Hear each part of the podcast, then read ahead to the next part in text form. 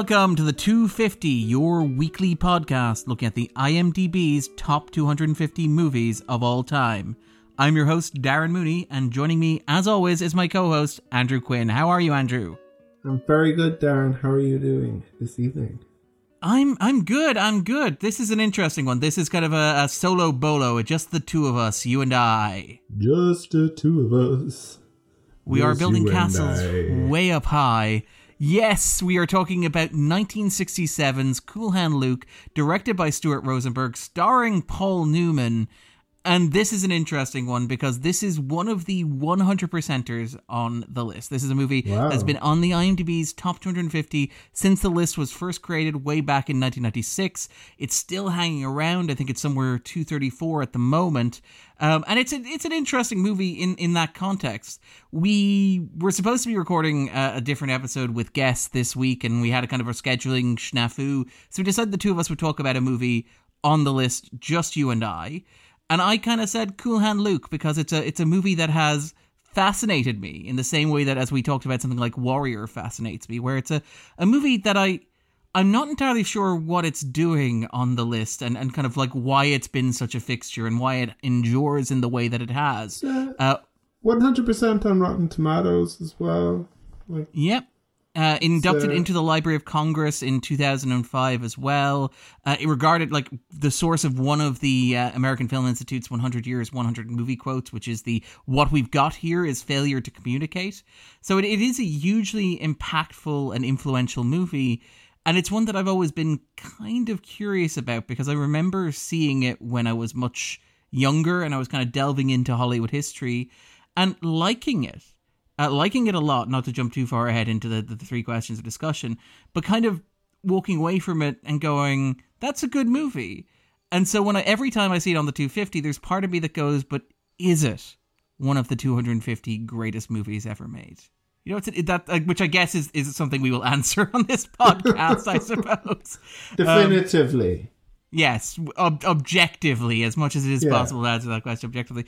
But enough about my relationship to Cool Hand Luke and why we're talking about Cool Hand Luke in particular today.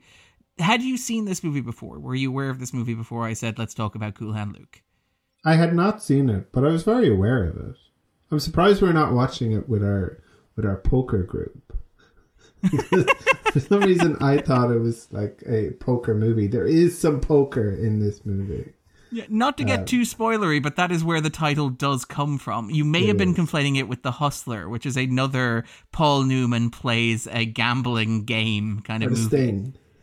or the Sting, which also involves poker as well, um, which is Or another Paul Newman movie. yeah, Newman did- maybe cornered a market there, Wait. perhaps. Did the Hustler and the Color of Money? Was there any poker in that, or was it just pool? I think it's just pool. Now it's been a while since I've watched The Hustler. Um, I think The Color of Money is just pool. Now it is obviously hustling and gambling and so on and so forth, but it's you know I guess you could say that they're playing a form of poker, perhaps. You know, there's a lot of bluffing going on. It's Somebody's holding all the cards. Pool is the the the cards of balls. Yes, we we said that here first, definitively. We do say that. Yes, that's a casual conversation that That's the people thing that people say. definitely. oh yes, the cards of bowls. He truly is the king of kings. Um, but yeah, okay. So let's let's talk a little bit about Cool Hand Luke and kind of put Cool Hand Luke uh, in its original kind of context. Because the thing about Cool Hand Luke is that it's it's a movie that kind of emerges in like 1967. Um, it is based on a 1965 semi-autobiographical novel of the same name by Donn Pearce, uh, who was a former merchant seaman who I believe became a safecracker and ended up in prison as a result of his efforts. Uh, Jack Lemmon uh, bought the rights to that novel, and at one point they were considering casting Jack Lemmon as the eponymous Cool Hand Luke. uh, fortunately, Lemon himself seemed to be the person who saw better than that and was like, we should maybe hire somebody who has a little more street cred than I do at the moment. Um, I don't necessarily think the apartment is quite the energy that this movie needs. Um, so they bring on kind of Newman uh, as a kind of a creative voice. Uh, and basically, the movie kind of develops and kind of evolves from there. They hire director uh, Stuart Rosenberg. uh, who is an interesting choice for this, in large part because he's primarily at this point known as a television director. Uh, he has made two previous feature films, one of which is Murder Inc. in 1960, which he co-directed. That was not a solo directorial feature. And then he also in 1961 he made Question 7, which is a American West German film which I believe was funded by the Lutheran Church. Uh, and therefore did not necessarily have a wide theatrical release. But outside of that, he was primarily known for his work in television, making. Presumably, sorry. you can show it in all sorts of Lutheran churches like it, it, it, it mightn't be in theaters, but you know you can play it in tents and all of that sort of thing. I mean, it is a big tent film. It's a tent pole film, in fact, they might say. Um, but yeah, like so basically they, they hired kind of Stuart Rosenberg, who was at the time seen as being a very interesting choice. He directed episodes like The Naked City, Alfred Hitchcock Presents, The Untouchables, The Defenders, for example.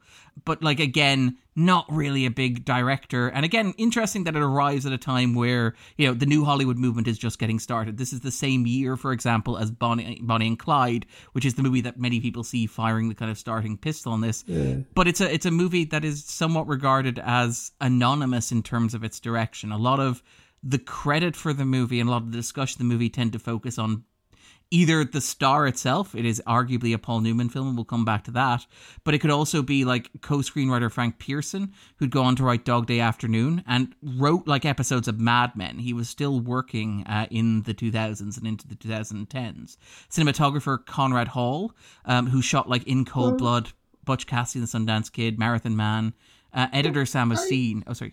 I, I, I don't. Um, I mean, it, perhaps some of that is edited, but it, the, like, um, well, I suppose I would say George Kennedy was the kind of was the guy who got recognized for this. Yes, like he's the the, the kind he's of Oscar. Oscar he he beat some of the um, some of the Bonnie and Clyde kind of nominees, like I think Gene Hackman and, and that did did um, and also I think like the the direction of this it feels very new Hollywood.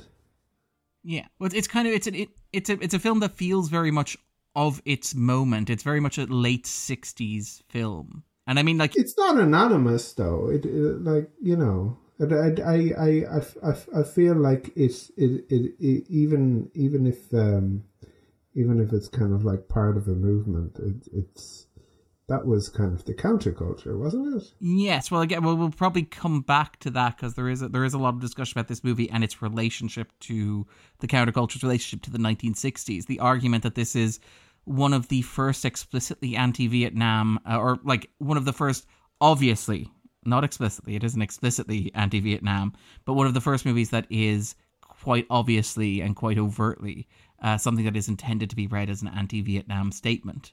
Um, but yeah, in, in terms of, of film, like it is, you do mention like the new Hollywood look of it. It's worth noting that this was, I believe, the first major studio production to have lens flare in it. Uh, where like one of the big things visually about this movie is that there it uses lens flare to, to kind of recreate the kind of climate of heat that you have kind of where this movie is set in the south. It was shot i believe in california but it's meant to be florida i think. Yeah. Uh, but they they use a lot of lens flare to kind of get that sense of heat. And it's notable as being the first time that a major studio film did that because back in obviously lens flare was seen as something that was amateurish. It was seen as something that was you know if you had a good cinematographer their job was to avoid it. Uh, very famously when they were making citizen kane orson welles used to coat his lenses with vard opticoat to ensure that like lens flares would not be seen in his production because the, the movie was using so much lighting for dramatic effect. So it's kind of interesting that yeah you you know, Cool Hand Luke is is arguably a movie responsible for like J.J. Abrams Star Trek movies and Star Wars movies. Uh, if you want to trace uh, a clear line from there to now. Um, but yeah, just wondering just... when we were going to mention J.J. Abrams Star Trek movies. yeah, I mean, there, we do have a ticking clock here. I mean, it's just right there next to the one that is about La La Land. How long before Andrew uh, defends the quote unquote appropriation of jazz in La La Land? That clock is still ticking. Um, and don't worry, I have a suspicion we may somehow end up back there later on in the conversation. Um, all right, but before we kind of jump into the three questions, just to get this started, like this is a Paul Newman uh, vehicle Um, like it's it's Paul Newman's face on the poster. Paul Newman is the title character. This is arguably one of his most iconic and defining screen roles. Do you have like any opinion on Newman as an actor? Poe negative. What what do you, what, what, what do we think of? I do, I do. I I I love Newman. I think he's great. Like like as uh, as an actor, but also as a man. Like the the um the serious fun. Um, here in Ireland, we've uh, uh, uh, Barrettstown, where it's um therapeutic recreation for um children with serious illnesses and uh, they they do a lot of good work. But he, he he's just a tremendously charismatic um, leading man. He's obviously very handsome, but he's got real, and he he's got a lot of charm.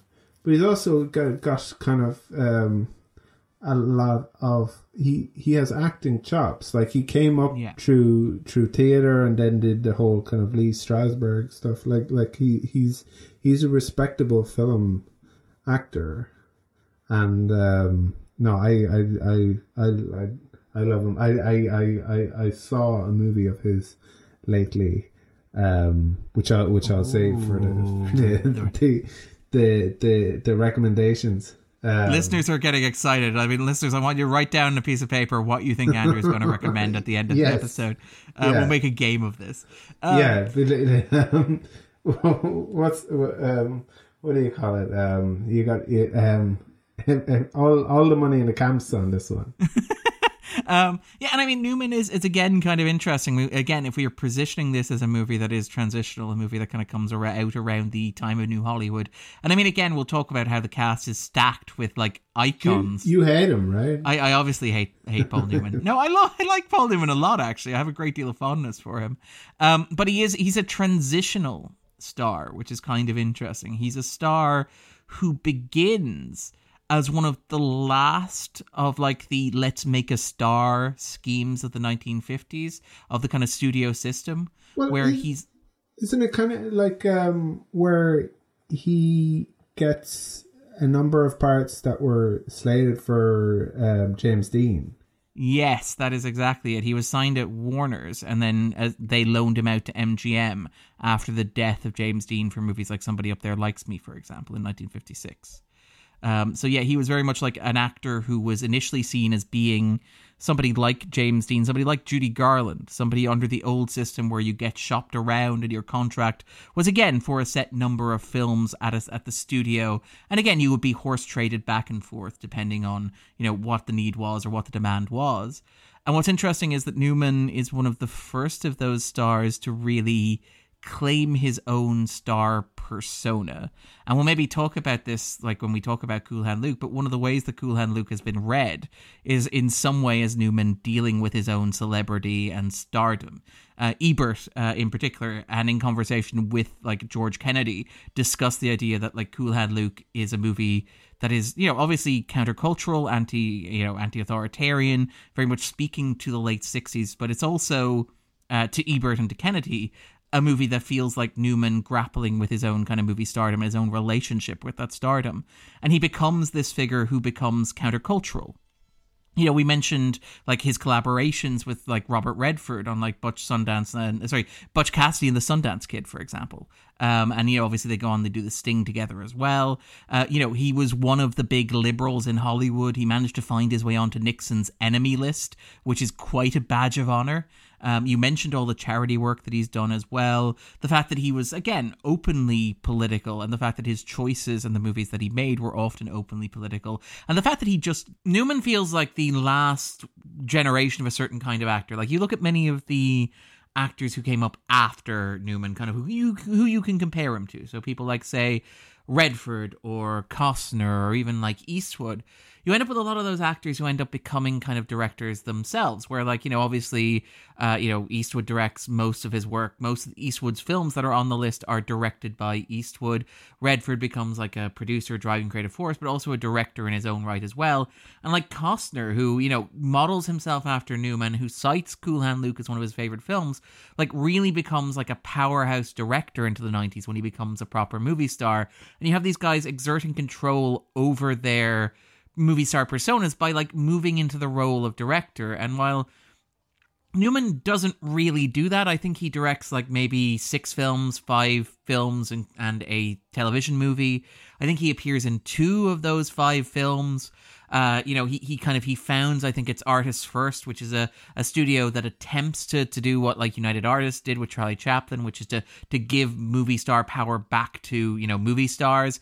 But he doesn't really kind of power that. He he's kind of like like Spielberg with DreamWorks. You get a sense that he's not really committed to that. It's a nice idea, but he's not willing to make the kind of sacrifices that you're you expect or that are necessary for a movie star to power that. Instead, Newman is just happy to kind of act uh, he's the last of that generation of actors where it feels like acting is kind of enough for him, which is, is fascinating. That kind of, again, he feels like an evolutionary link if you're going from those actors who were like horse traded by the studio system to those actors who exert control over their their roles and their choices and their work their agency. But he doesn't quite get to the stage where he's like Redford or Eastwood or Costner where he just makes the movies that he wants to make. Instead he exerts kind of like background power. He's making all the decisions with regards to casting and script but he's not directing the movie himself he still kind of sees himself as as an actor and he he keeps working throughout his life. I think his last role ends up being like Cars in 2006, but his body of work is just impressive and there's this sense of curiosity about him as he goes. Like he um there's the great story um after after his passing, the story that Sam Mendes tells cuz Sam Mendes worked with uh, Conrad Hall. I think we talked about this when we talked about American Beauty, where Mendes when he came to Hollywood, he hired a whole bunch of these new Hollywood uh, kind of like cinematographers and editors to like help help shore up the fact that he had never made a movie before, uh, but he was working on like Road to Perdition, and he wanted Newman for the part, and like he remembered, like first of all, he remembered like calling Newman's agent, and Newman's agent basically said, "Look." Paul's going to decide he wants to do it or he's not going to do it. I'm not going to persuade him. So here's his home phone number. You ring up and ask him. And so Mendes rings the phone number and expects to get like the maid or the butler or somebody like that. And it's like, nope, it's Paul here. Uh, so yeah, let's talk about this. They go over to lunch. And apparently, like you know, and, and Mendes is like, this is really weird to me because Newman is a state is like a screen icon. Um, but like at the end of the conversation, like having like talk through the character, talk through the script, uh, and apparently like Newman very conscious about violence in his movies, not wanting to glamorize violence, but he turns to like he like at the end where they get to the point of the conversation, which is like, do you want to do this? Newman apparently like puts his hand on Mendes's hand and says, look, one thing I need to know about you as a director, are you capable of holding your actor's hands through a movie? And Mendes, who at this point has made one feature film, is like, uh, yeah, sure, why not? And Newman's like, fine, let's do this thing. then." Always say yes. yeah, that's it exactly. I believe that yes was Mendes. everything. yeah. Yes, that was Mendes's actual like comment on it. It's like I didn't feel like I could say no when Paul Newman asks you a question, you answer yes. Um, but like again, Newman very much like the star who was willing to play with his persona. So yeah, I have a I have a great deal of, of affection for Newman, despite setting me up as the bad guy there, Andrew, which I appreciate. It's like, what do you think yeah, of? why you hate charity work? Yeah, what, what do you what do you think of, of, of Paul Newman? And then I talk about him. It's, and Darren's like, yeah. I wanted to say, hey Darren, what do you think of? But instead, I was like, and you don't like him, correct? just to kind of set up the heel dynamic that we have here. Um, allow me to ruin Paul Newman for you. Um, but yes, okay. Um, I believe you like on one of the jo- I think it's Jaws the Revenge. You used Darren Mooney as a verb, and I don't like it. You're like I, I Darren Mooneyed myself when you Googled a celebrity and discovered something horrific. So I looked about up them. John Searle. Yeah, Um, yeah. um, yeah. He, there, there, there was some sort of like persistent like um, sexual, Sexual harassment, or something. Actually, I shouldn't. I shouldn't just think of what it was off the top of my head. uh, But uh, yeah, I, I don't like the the apologies if that wasn't exact exacted, but yeah, yeah, yeah. That the um, That's how you Darren Mooneyed yourself. Um, Not what I want my name associated with. Um, it's, it's when you it's when you have positive associations of somebody and then you do your research and it ruins them. Yeah. all right. Um, all right then. So before we jump into the spoiler zone, talking about Cool Hand Luke, three questions to get us started. So Andrew, Do you think that Cool Hand Luke belongs on a list of the 250 greatest movies ever made? Um, I yeah, I mean, I suppose we might think of it in the context of Bonnie and Clyde, which I haven't seen, but which was very seminal, and stuff that is on the list, like uh, One Flew Over the Cuckoo's Nest, and stuff that isn't on the list, um, like Easy Rider Yeah. and I I I I don't I'm not sure how groundbreaking this is, but I think it's very good, and uh, I think I I think there there are perhaps better Paul Newman movies, maybe, but um, More on that at the end of the episode. well, I, I, I, I, I like it's a very good movie, you know. Yeah. and and it's also kind of an an example, maybe maybe not the most um, opposite example, but an example of um, kind of new Hollywood, um, and it has that kind of. Um, uh, uh, feel and Dennis Hopper is in it, which, Oh, this is only two years- extra. Extra cred with Andrew. Uh, no, extra, extra new Hollywood cred. This is only two years removed from the sound of music. Not, not a famous Democrat.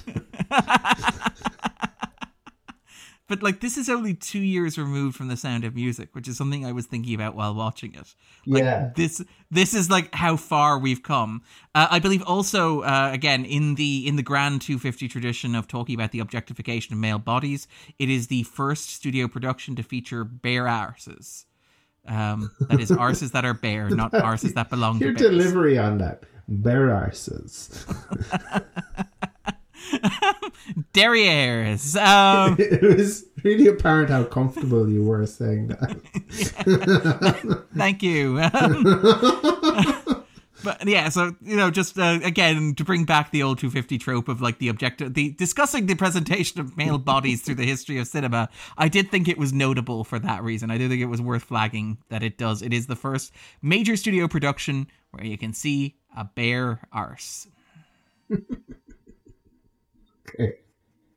Great. Just gonna leave Yeah. that hanging there. So it, yeah, it's not just the the the Joy Harmon kind of car wash scene. There's, Which there's- we, I'm sure we'll discuss.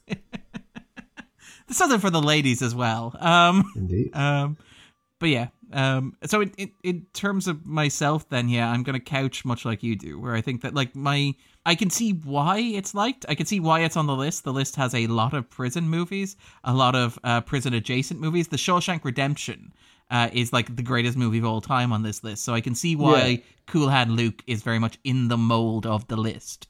Um, does Darren think Cool Hand Luke is better than the Shawshank Redemption? We will get to that in a moment. Uh, Well, it, it it's uh, the um like a, uh these male only environments, I guess. Kind Yeah. um, speak to IMDb voters, don't they? yes, it, it is a very man's movie to a certain extent, where I think there is only one. Is no, there are two female characters. There is a mother Yeah. as well. There is Yeah, a mother yeah, and, a, and a car washing woman.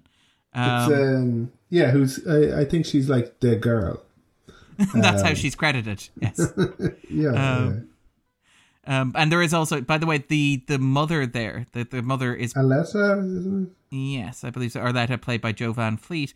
Van Fleet, I believe, played James Dean's mother in East of Eden as well. So you have that kind of again that connection between Newman and kind of James Dean.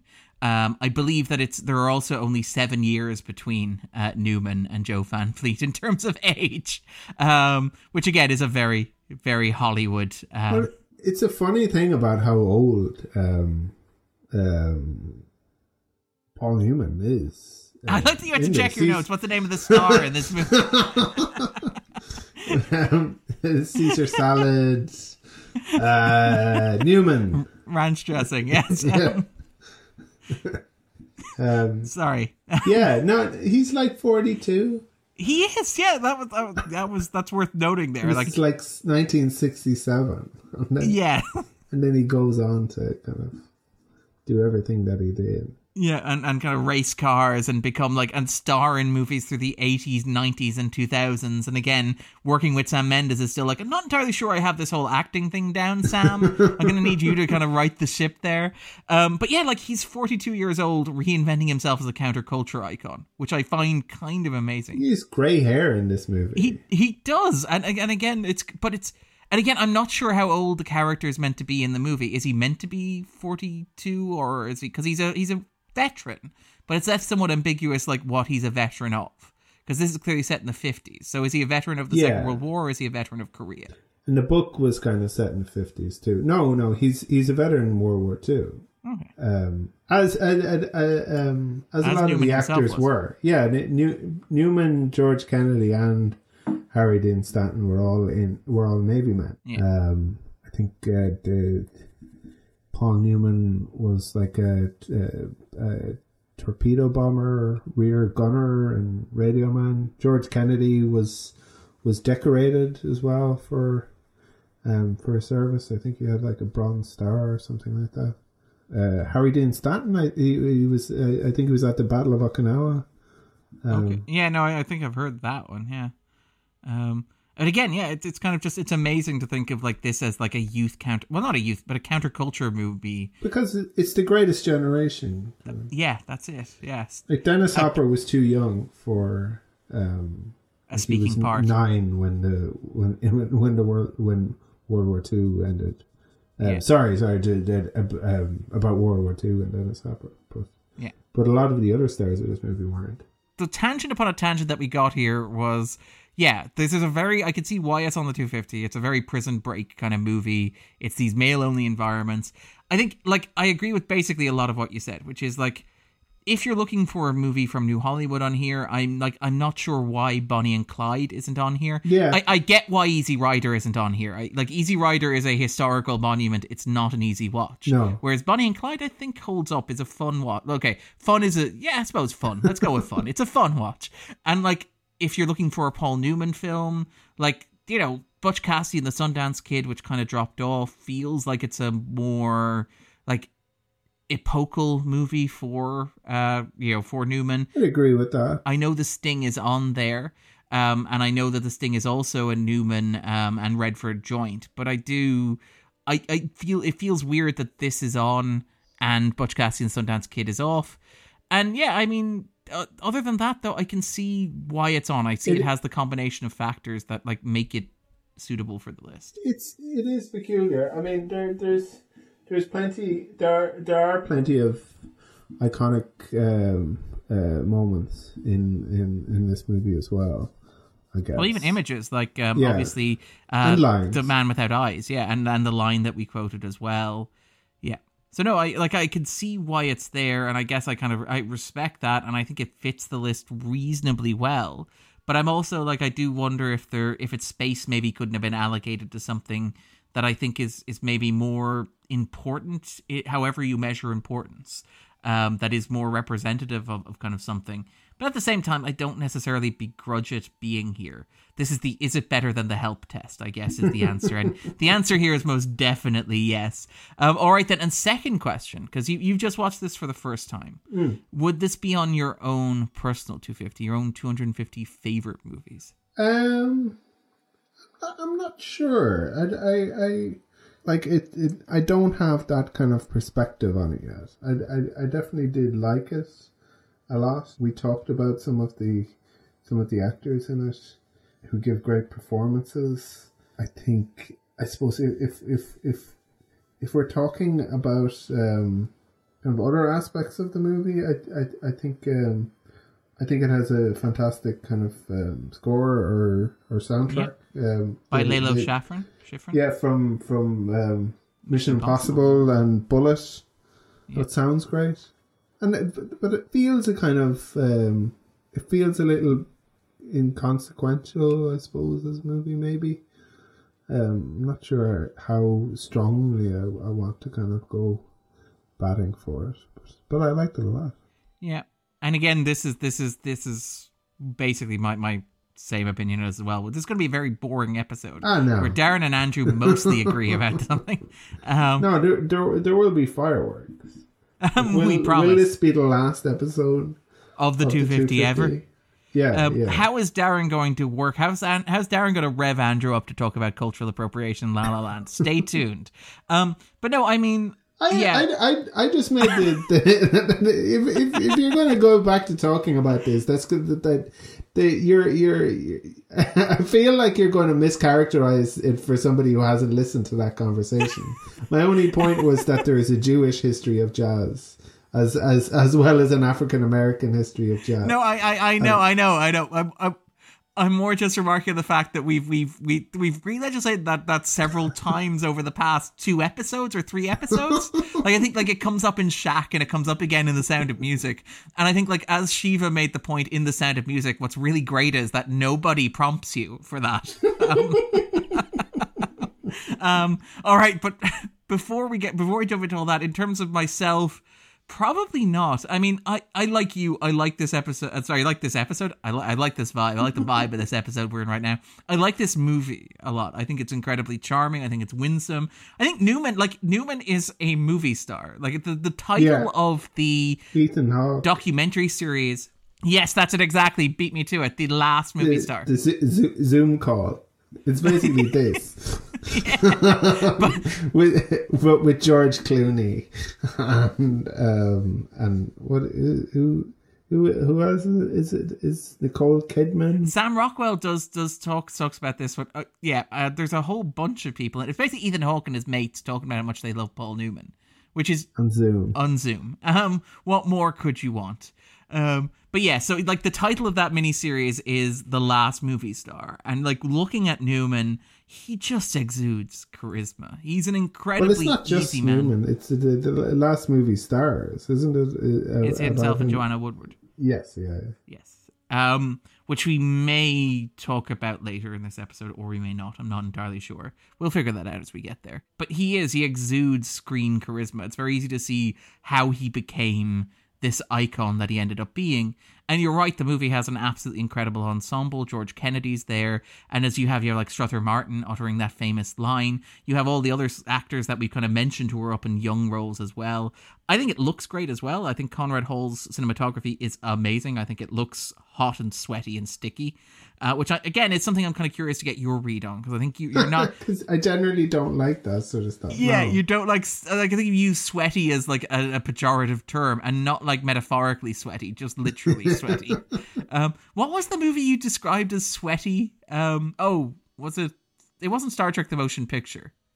Maybe it was Star Trek. Oh, it's Oh, the uh, Wrath of Khan. Wrath of Khan. Wrath yeah, of Khan, yeah, which is very kind of oiled up.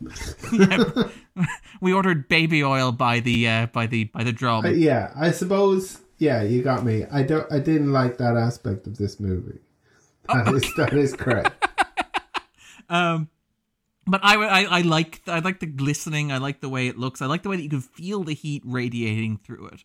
Uh, I think it's got some interesting themes, which we'll talk about.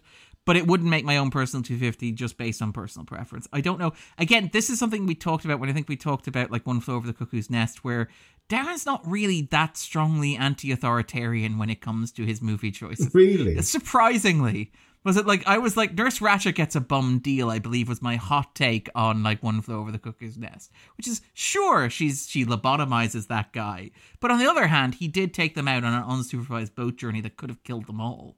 So you know, I mean, who's really the villain in that story? the answer is Nurse Ratched is the villain in that story, but still, um.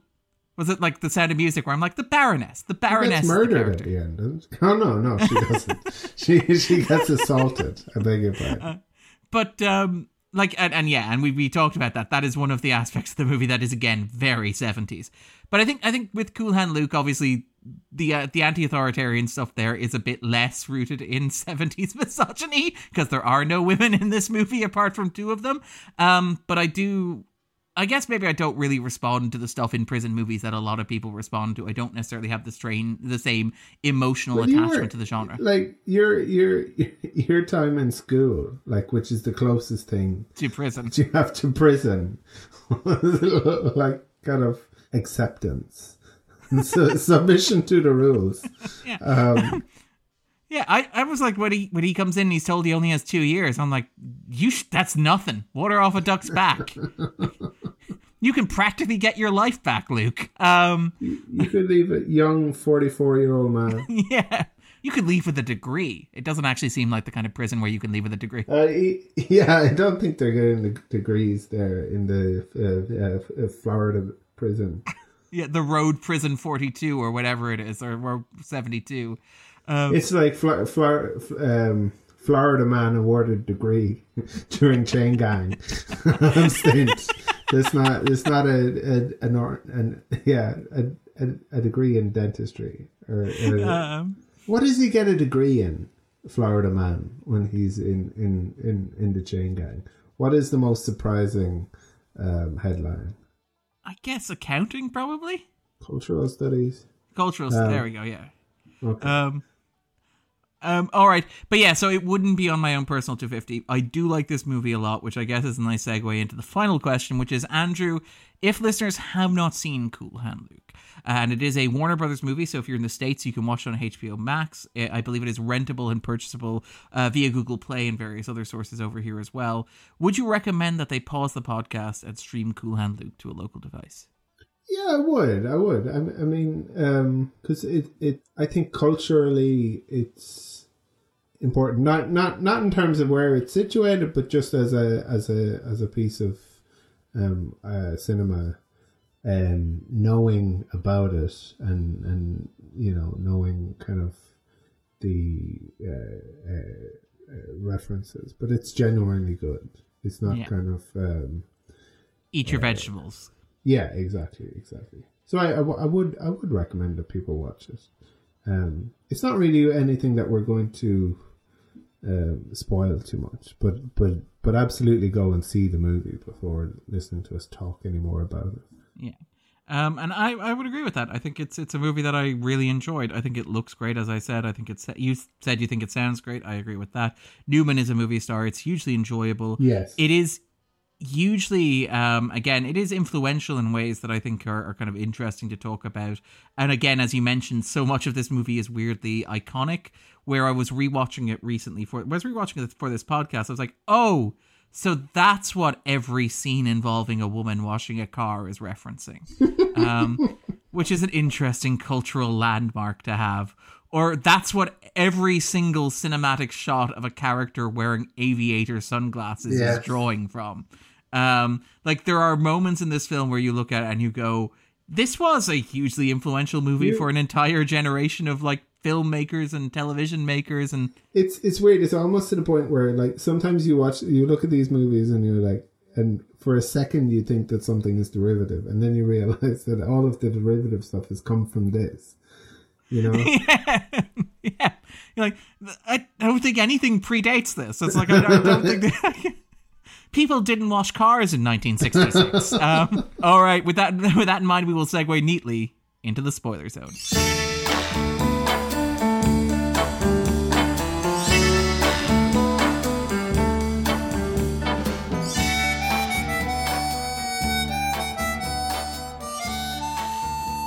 Spoiler zone. So, Andrew, what is Cool Hand Luke about for you? I think it, it's it's um it's about um kind of freedom, sticking it to the man, kind of resisting rules and regulations. Um, it's about kind of um, revolt, I guess, and and of of this kind of um, cheeky, kind of irrepressible kind of spirit that that that that won't be held down, incarcerated, kind of can't be can't be broken as such. Like says that he's broken, but he says that that um, he can't be um, made to think right. Yeah. Isn't it? Not not Get his mind right. He couldn't get his mind right, isn't that? yeah. He couldn't get his, his his his mind right because he'd been forced to kind of get in line, and he can't do that by being beaten. And it has it ha, it um, it has to be his choice. It's interesting because there's a kind of like a pointlessness to his uh, rebellion. You know that that that, that Well, that, he's never going to beat the system. The system is is so all encompassing. Well, it's not. It's it's not that. Like it, I, I, I think if if you have a good reason for wanting to beat the system, and can't beat the system, I think it's meaningful. I mean, there is a certain stoicism to this, but he, he he's he, he's just taking the tops off. Oh, at the very start, of, of coin meters. yeah. you know, like like it's it's it's. It's very Marlon Brando in the Wild One. It's like, what are you rebelling against? What you got? And it turns out what they got is parking meters. Yeah, I mean, yeah, because because um, what's that line with the warden? It's like, what were you think? Where were you thinking that'd get you? And it's like, I guess I wasn't thinking at all. Um, it's just like it's it's rebellion for the sake of rebellion, I guess. Which yeah, is... it's not it's not like they're just being arbitrary fascists. They're like, well, you know, you can't do that. Uh, I do love, by the way, to that punish you with like a, a, a two year sentence because you've just done so many of them. yeah, it's the amount of damage. Yeah. If you stopped at just one, we could have given you a warning, but you got through at least five. And if we hadn't have I stopped think you, you would have gotten a warning, Darren. Do you? Fair. It, it, doesn't seem like that's the vibe we get from the police officers with the. Would have at least had to have paid yeah. for the for the for the damage caused, right? Fair point. Like because it's it's it seems weirdly thought through. He has a tool specifically for it uh, as well. Like there's a little small touch that I love in the opening sequence I where he that's a tool specifically for No, okay, but he like but okay, but he had to bring that tool with him. It's large. like it's it's not as if he was just wandering around with it and was like what can I use this for?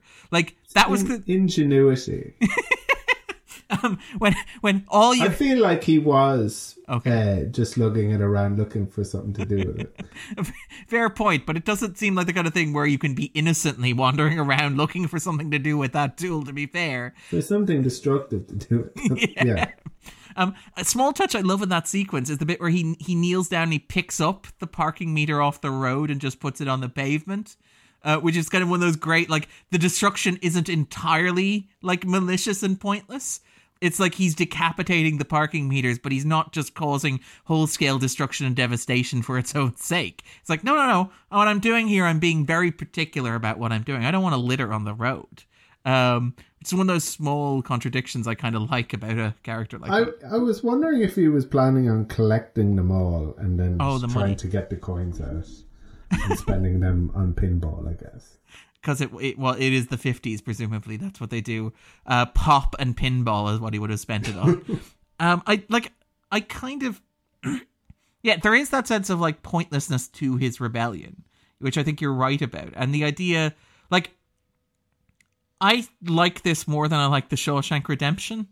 And i guess spoiler alert the reason for that is because it's a movie that is like one of the things one of the issues i had with the shawshank redemption we talked about is that it's a movie that seems unjustifiably happy or unjustifiably pleasant about the idea of these characters being put through hell. It's a movie where at the end they get to go to paradise together. And I kind of like Cool Hand Luke I kind of like because it's like, no, no, the system the system will I, crush I, you. Can I just say like um I am low key yeah, cynical. The, yeah, the, like both movies are about the indomitable human spirit and I feel like the spirit gets dominated quite thoroughly in Cool Hand Luke though. No, I don't think so. Okay, okay. I, I, I, I, I the, that's, that's, I mean, the, the, you're entitled to your opinion, but, but it's wrong. wrong. yeah, and you're wrong about Shawshank Redemption as well. That's the whole like okay. uh, the, the central point okay. of that movie is that there is something within us that they can't take away. and Darren's like, I don't buy that. I don't believe that. No, okay. Well, with Cool Hand Luke though, you have the moment like you do talk- get that though, right? We talked about this. We you talked about this. You, you haven't blocked out those parts of the movie. Uh, long, long is the path. Or the fact, or the fact that like his, his his last line is is making fun of them and saying what we have here is a failure to communicate, and then he smiles as as he's being driven away because uh, they haven't defeated him. I mean, they do kill him, and like he does admit to being yeah, you, broken. They, you you no, he he he he wasn't forced to to um to get his head right. No, he didn't get his head right, but he did like he was broken. Like he was kind of he ended up digging that ditch and refilling that ditch, and like you have the idea that like he was to the the you know to the other inmates and to the guards domesticated to a certain extent. Because again, this is a movie where yeah, that that was their perception then, but then he escaped. Like the the the abiding kind of they they you you you you you can't defeat someone just by killing them. You you understand that, don't you? I, you can't defeat an idea. You can't you you can't defeat an idea or a movement or a concept. Yes, that I agree. Like that, I agree with, and I think that's true here. Like the concept of rebellion lives on. The idea that Luke has inspired No, you know, the- people the- like Dragline or whatever. Winning winning winning is kind of dying on your own terms. Like the the the, the you know the the idea of like better better to kind of die on on one's feet. On feet, then live on one's knees. Yeah. No, I, I, I, I get that, but it is also a defeat in the sense that you are dead. It is also like it's not a, it's a pariah victory at best. I would argue in that, like for you as a person, whatever about the values. No, it's a pyrrhic victim. It's pyrrhic victory for them. okay, because no no no system can um, um, can can persist without kind of like that like legit- legitimacy or, or kind of like um, buy-in and the, the more that people kind of stand up to things the um, the more weakened it becomes and the the, the the the simple act of like punishing somebody or like taking away their life well I, I mean may, maybe maybe that's a bit optimistic. And of course, there are plenty of examples of revolutions that are genuinely crushed, um, that that that never kind of um, and regimes that endure in the face of this sort of stuff for extended periods, like yeah yeah I suppose, but I don't know. I I I I I I, think that's um, the. Uh, that's not the point of this movie. okay, I, I don't, I don't know. I think, I think it's that he, his rebellion has value, his anti-authoritarianism has value, but he also, he doesn't get to like le- Do you do you think the lesson of the do you think there's a cautionary tale about being yourself? No, I do not think it's a cautionary tale about the importance of like towing the line. I, conforming. Conforming. Like, you you bet if you ever end up in prison, you better do what you're told, otherwise they might kill you. yeah. Don't do what Luke does. No, I think I think it's a more clear-eyed view of that sort of idea that you have in Shawshank, which is, as you said, the idea that some people can't be dominated, that some people can't be completely overwhelmed or suppressed. Yeah. But it's also with an asterisk next to it, which is such people can die, and like such people can't necessarily triumph or escape. That it is still horrible, that it is still brutal, and it is still cruel, and the system, you know, isn't always going to tumble with the with the small kind of movement of this one person. I don't know. I just, I again, I, I No, but the, the the the I guess the whole point of the novel is that like that person lives on, in spirit. and they did yeah, and that they're kind of there. There's something kind of legendary about it. I mean, I guess maybe this is this is a segue then to talk about that because that's one of the things. Nobody's going to celebrate the jailer. No, nobody's going to celebrate the boss. Um, No, but I mean, I think that's one of the things I do find interesting about it. And one thing that I think a lot of people who've written about it find interesting about it is the idea like Luke actively rejects this idea that's projected onto him. Luke doesn't want to be a hero Yeah. or a symbol. Like that bit when he's taken back the second time after he's escaped and he's like, stop putting it all on me. yeah. Uh, and he like he renounces Well, like the I I think that's less to do with um, I think that's more wanting wanting other people to take um, to be the kind of people that they want to be and not to live vicariously through him, and for for for other people to to you know do their own version, you know. No, but the, the, is is that not the, you you you don't get that from from the movie? I don't like. I find again. I find that ambivalent. I think there's an ambivalence there. I think it's not like. I find that like. For me, what I He says, "What? Don't don't put it all on me." yeah don't put it all on me. That, that, that, that's that that that's an exhortation to them to you know make make something of their lives and and to like it's not just that he doesn't want to be the hero it's that he he he wants them to you know be the heroes of their own story or at least that's the uh, that's how it felt there, there was something kind of like mindless about their kind of fandom for for for him and, and that uh, he's just kind of out there being himself and if they want to kind of glorify that they can do it by by being their own selves. But there's a question then of like the extent to which he is he is being himself because he like he does announce he does tell him that the photo was staged. Like he does tell him that the picture that he sent was something he spent a week's salary staging uh, for them, right? Yeah, Yeah, like so so even that is is kind of pretend or kind of make believe. Even he's not necessarily being his authentic self or himself in sending that image to them as well.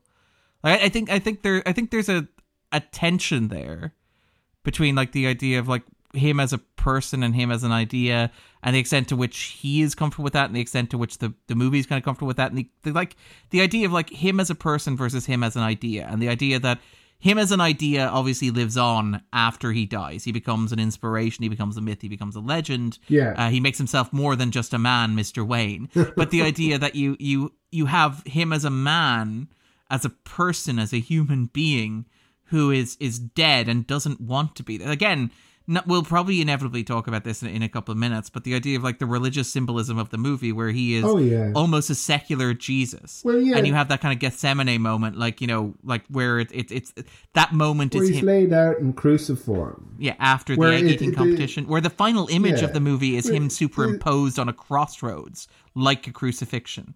Um, the This idea. is this this isn't a, an an Easter movie. It, it, it is it, it's an American Christ, Yeah. like uh, a little bit like RoboCop.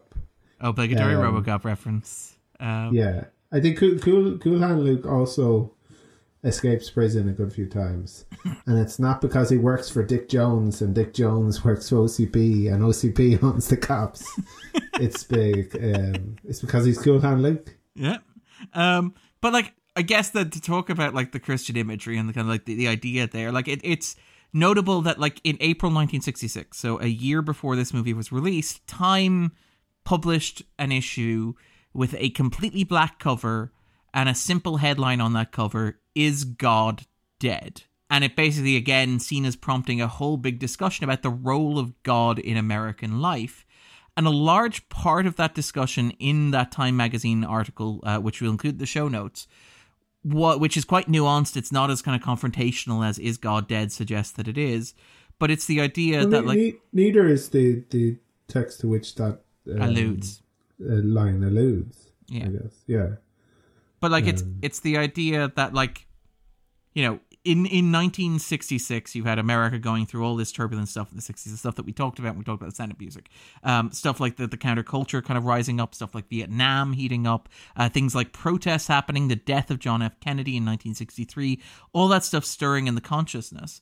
And you had this kind of argument that, and again, you know, from I think it, it's Hamilton, I think was the author of the piece or one of the architects of the piece, and he he said that like in 19 in 1960s one of the big things for Americans or that he believed for Americans was the idea that God was not an ideal religious icon for Americans. Uh, Jesus was. And more than that like the idea is that we look at the world as it is now. We look at things like say the civil rights movement for example uh, we look at communism spreading overseas. Uh, we look at like the nation oppressing its own citizens, and there's a real sense of God's not going to necessarily save us. We have to save ourselves.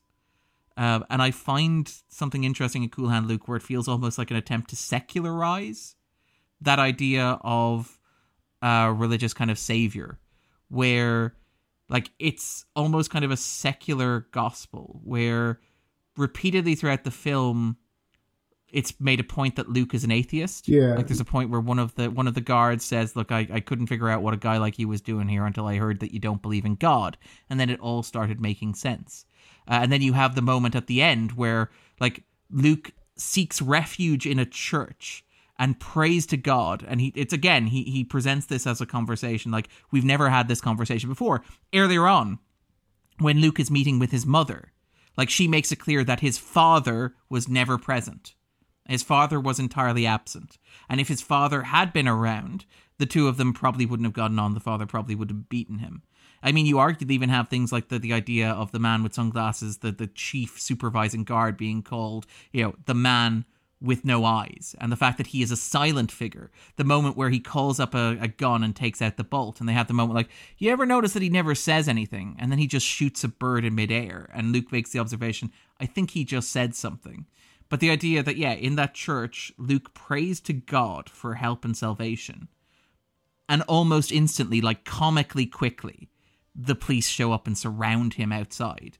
And even Luke himself is like, "That's well, I guess that's the answer I should have expected from you." You have this kind of idea that maybe God, if God exists, he is blind. If God isn't blind, he is cruel.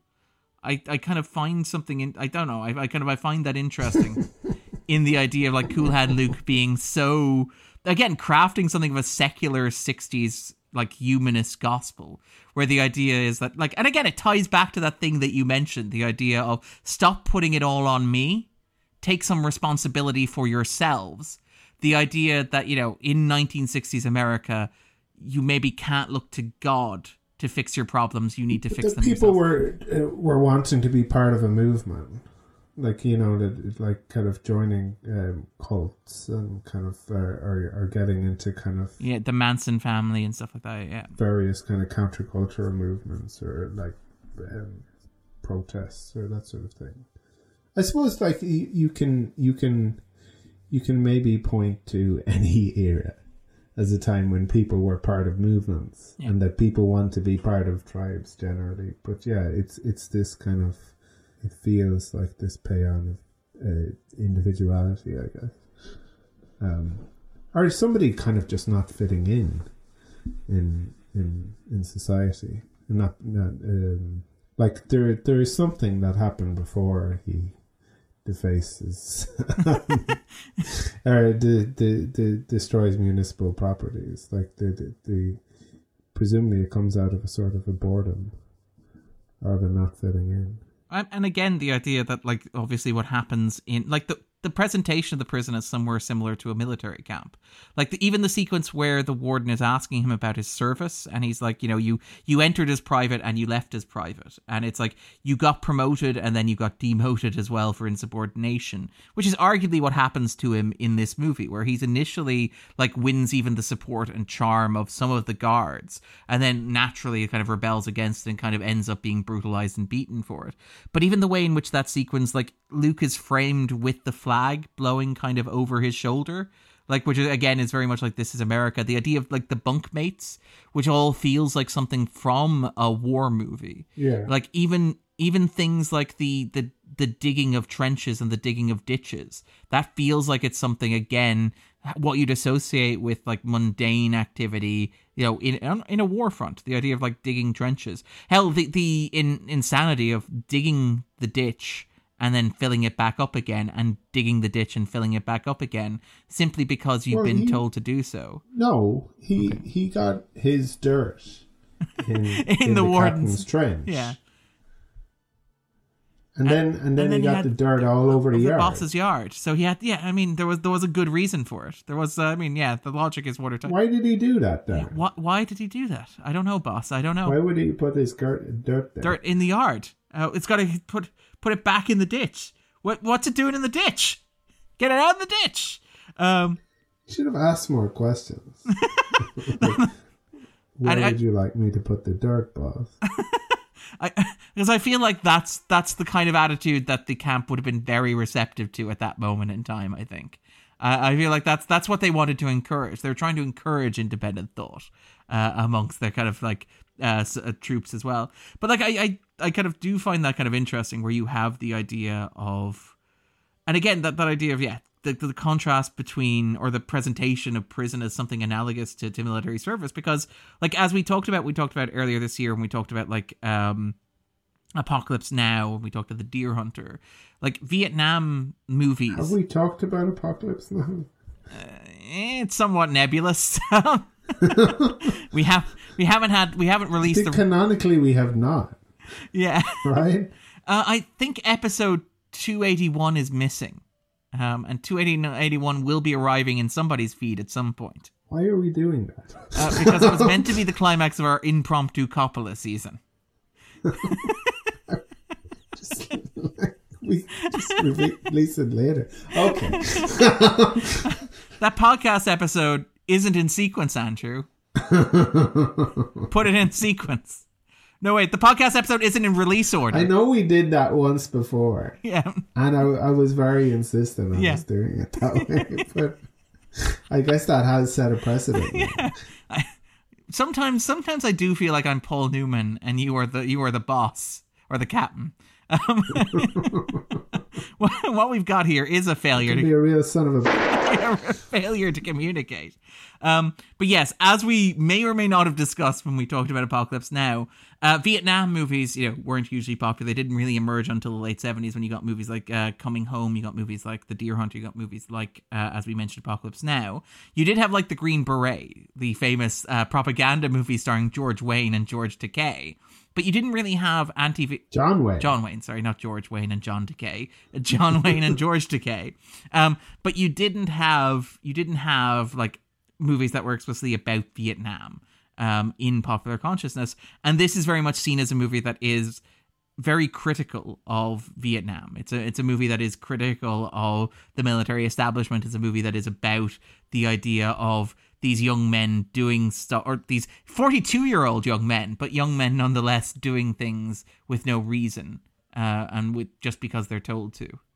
I mean, how how how much of that is is coming out then? Yeah, and the moment, like yeah. like you know that that that it's not a movie.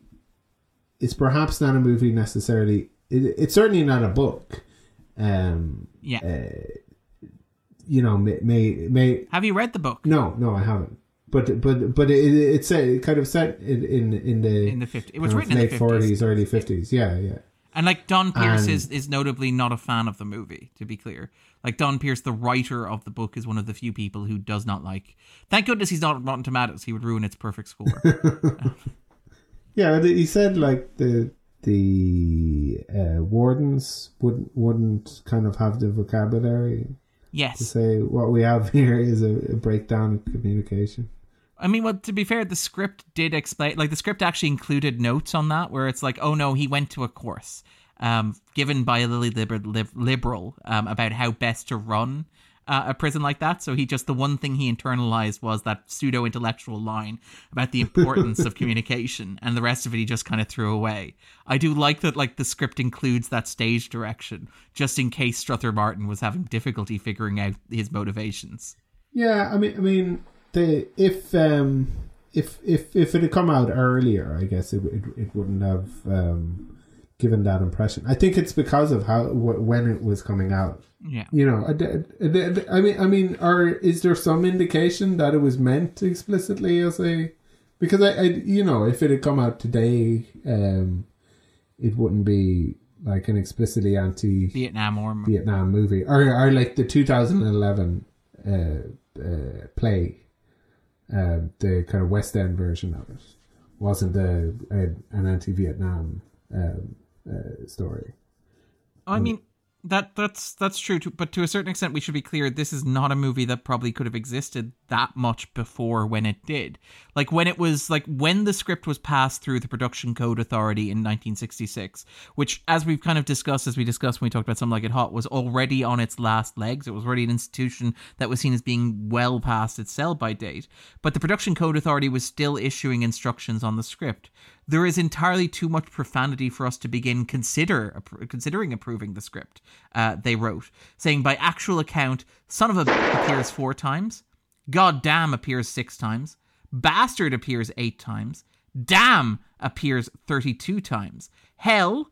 And hell appears 39 times. And other assorted expressions such as grab ass, wise ass, smart ass, raggedy ass, shove it, And an actual ass. and, and an actual ass appear on screen. There were several sequences which, as presented, described, appeared to us to be unacceptably brutal, savage, and sadistic. Um, so, like, yeah, it's a movie that I don't think could have existed in the form that it had before. So I do think like that that's kind of important in terms of contextualizing it. But yeah, I don't know. I don't have any comments from Newman saying it's explicitly a Vietnam movie. I don't have anything from Rosenberg saying it's explicitly a Vietnam movie. But it does feel like it speaks very much to that moment. And like there's a fair amount of commentary from 1967 which draws connections to things like the the you know the old good boy kind of thing of Lyndon B. Johnson, for example, the way in which he's presented, like the idea of like the captain and some of the bosses kind of being reminiscent of of Johnson as an authority figure. Um, in terms of like their kind of old good old boys persona, their kind of anti-intellectual, yeah, that thing that you mentioned, the idea of like, are these people who know have the vocabulary to say things like what we have here is what we got here is failure. Are you talking about Lyndon B. Johnson? Yes, sorry. What did I say? Yeah, no, the, but uh, like the um. Uh, Well, I mean, famously vulgar president. He would give directions on the toilet, like he was. no, there, there, there isn't, there is, yeah, and yeah, and and, and it was was was fond of showing people his hog, Yeah, um, as you do. Um, but but it- the, the, the, also kind of the you know past civil rights legislation Yes. and kind of there there is no perfect American president. no, I, I, I know, Like, I know. Yeah, um, I, th- I think the but- discussion was more specifically in the context of his involvement in Vietnam. Right. Yeah. yeah. I think that was the specific context that was being kind of evoked. The the idea of him as as kind of the the person who was responsible for escalating, or seen at the time as being responsible for escalating American involvement uh, in Vietnam. Yeah. and as somebody who was making those arguments, and the guy, the president who would go on to complain about Vietnam being lost on television and things like that. I suppose. Yeah. There, there's there's a kind of a conversation about that, um, and yeah, certainly he's the person most kind of. And Nixon always said like, "Oh, this is this is you know this belongs to the previous administration," and um, and there was an extent to which, I guess Kennedy had to prove um, his um, in the presidential debates to kind of show that he wasn't soft, that his position might have kind of changed because of some uh, grandstanding, kind of in in. But some people feel that he he he he, he was not going to escalate, but ended up kind of taking Yeah, more kind of anti-Soviet, anti-communist positions. Uh, to prove his his kind of strength. to, yeah, to prove to- his yeah. credentials, I guess. Yeah, yeah. Um, But I mean, okay, to, to be more specific though, in terms of like 1967, like just this is around the time Johnson decides he's not going to run again, despite having like won a landslide victory in 1964, arguably off the back of like support for Kennedy. But like Johnson could have run for a second full term. He was within his limits to do so, and he chose not to, which is a rare choice for a sitting president. If you're particularly uh, if you factor in like not thinking strategically, and the argument is that yeah, the reason why he didn't run was in part because he suspected he would not win because he was seen at the time as having this millstone around his neck of Vietnam. of Vietnam. Yeah. yeah, yeah. Um, sorry, this is a tangent upon a tangent upon a Uh, tangent. yeah, yeah. They- they- I, I just wonder kind of how much how much of that is is Is fair. is, is a per, perception and Yeah. kind of like like as as in it had it hadn't exactly started with him. I No, suppose. no. Obviously, he inherited a lot of stuff. Like a lot of the advisors and stuff were sent over. Like, it was it military advisors? Wasn't that the term that was used during the Kennedy administration? I think so. yeah, yeah. But The- then, then you, you had like oh no, I was about to say no, no, never mind. Sorry, we're going into a tangent. tangents about tangents about tangents. But like, okay, let let's talk then perhaps a bit more specifically about Newman, because one of the things that's been written about this film, and it's something that George Kennedy has kind of talked about. There's an interview in 1968 uh, with Ebert, which we'll include in the show notes, where. uh, So we, we kind of talked a little bit before we got into the Spore Zone about Newman as like one of the last products of the studio system, one of those last like assembly movie stars, the the kind of contract players at major studios that were kind of farmed out and contracted out in the hopes of turning them into screen icons that like studios could exploit. And the idea that Newman himself kind of resisted that, and the idea that a large part of his screen persona was him pushing against that. And you have this idea, and Ebert advances this argument in his review for Cool Hand Luke, and we'll include that in the show notes as well. The idea that a lot of this is building off, say, as you mentioned, somebody who like studying the method with Strasberg, people like Brando and, and kind of you know James Dean, who as we mentioned was somebody who was seen as a counterpart of Newman, somebody you could swap Newman in for uh, in case of emergency if you had to break glass and replace with with Paul Newman. Hopper as well was another kind of um, Lee Strasberg alumnus. Yeah. But like you you had this idea that like, you know, in the 50s you had Brando doing that, you know, kind of like anti-hero kind of thing. Hmm. But it was like Newman emerged with a wave of them, where you had people like, say, Rod Steiger, Lee Marvin, Steve McQueen, Anthony Quinn, kind of coming out and playing these anti heroes in American cinema, but Newman in particular.